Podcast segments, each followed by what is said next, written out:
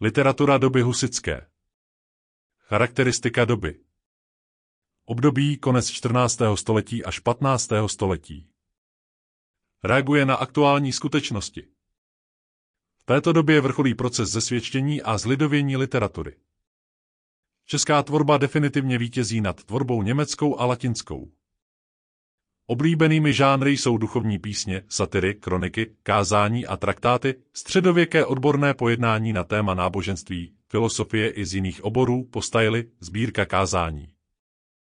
Převládá prostá a srozumitelná forma. Slouží k šíření revolučních myšlenek. Jedná se spíše o dobu úpadku kultury a vzdělanosti. Některé křesťanské památky jsou v této době zničeny. Hlavním námětem je kritika stavu církve a snaha o její nápravu podle vzoru Bible. Zvláštní postavení měla Bible.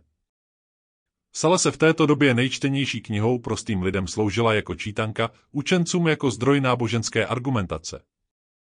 Už během 14. století byly přeloženy některé její části, první kompletní překlad pochází z 15. století.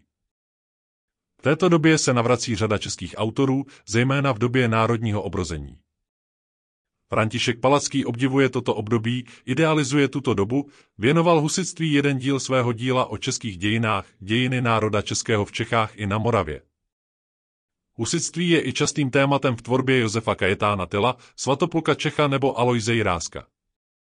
Husovi předchůdci Poslední třetina 14. století Kazatelé usilující o nápravu společnosti Konrád Waldhauser byl to německý kazatel. Do Čech přichází na pozvání Karla IV. Cházal latinsky a německy. Vyzýval bohaté k pomoci chudým. Jan Milíč z Kroměříže. Byl notářem Karla IV. a kanovníkem pražské kapituly. Z královské kanceláře odešel a vzdal se i církevních hodností, svůj majetek rozdal chudým. Založil takzvaný Jeruzalém, kde převychovával lidi z okraje společnosti. Svá kázání vedl v latině a němčině, ale především česky.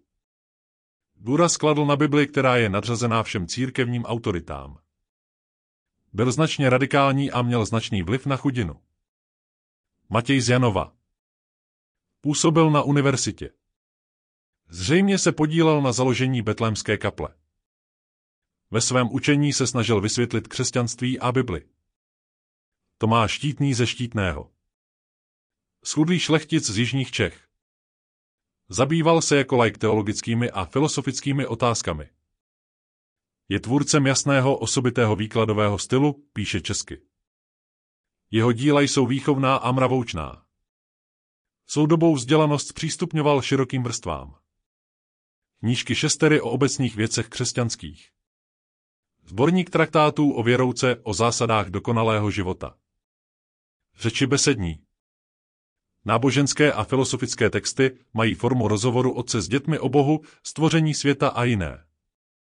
Řeči nedělní a sváteční. Výklad čtení na neděle a svátky, náhrada kázání, výklad části Evangelia. Jan Hus. Narodil se v Husinci u Prachatic. Vystudoval artistickou bohosloveckou fakultu, v roce 1400 byl vysvěcen na kněze. Působil jako univerzitní mistr po roce 1409, vydání dekretu Kutnohorského se stal rektorem univerzity, od roku 1402 kázal, převážně česky, v betlémské kapli. Odsuzoval prodej odpustků a poukazoval na rozmařilý život církve a na život duchovních i světských pánů, který nebyl v souladu s božím zákonem. Byl dán do kladby a nad městem byl vyhlášen interdikt, zákaz konání církevních obřadů, svatby, křty, pohřby. Odchází z Prahy a káže lidu pod širým nebem na Kozím hrádku a na hradě Krakovec. V roce 1414 byl vyzván císařem Zikmundem, aby své učení obhájil před církevními hodnostáři na církevním koncilu v Kosnici. Své učení ani přes nátlak neodvolal, trval na své pravdě a tak byl odsouzen jako kacíř k smrti upálením, upálen 6. července 1415 v Kosnici a jeho popel byl rozprášen do Rýna. Na jeho učení měli názory anglického reformátora Johna Wycliffa, který usiloval o nápravu církve a mravů. Za prvé. Latinské spisy určené učencům. O církvi Soubor reformních husových názorů církev má být společenstvo těch, kteří jsou předurčeni ke spasení, hlavou církve je Kristus, nikoli papež. O šesti bludiech Vyslovuje své názory na víru.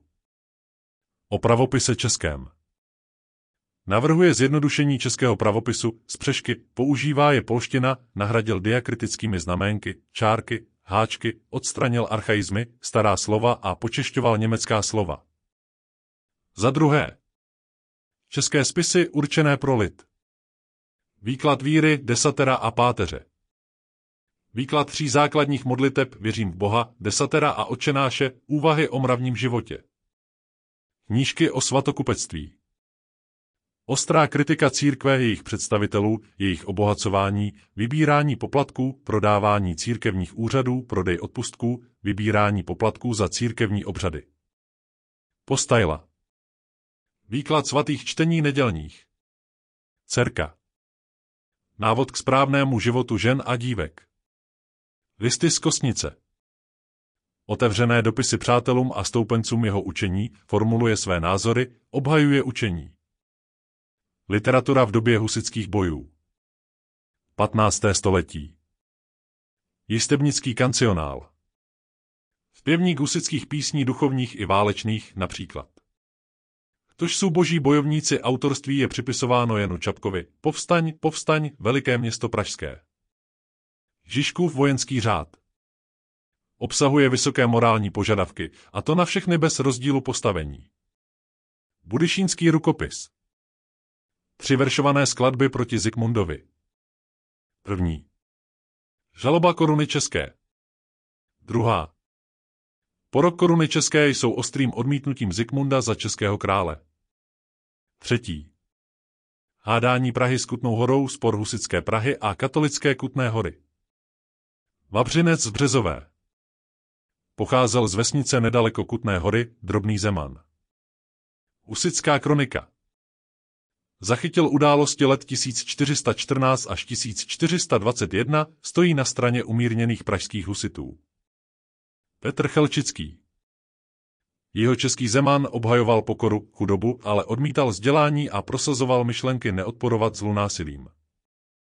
O trojem lidu Pojednání, v němž Chelčický odsuzuje rozdělení společnosti na stavy tzv. trojí lid, proti němu staví Bibli a učení o rovnosti všech lidí před Bohem.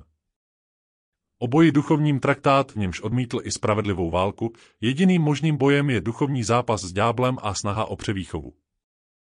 Sieť víry pravé. Alegorický traktát Motiv z Evangelií o zázračném rybolovu Apoštola Petra, sítě symbol víry, hříšníci, panovníci, papež a jiní duchovní síť trhají a jsou předurčeni k záhubě.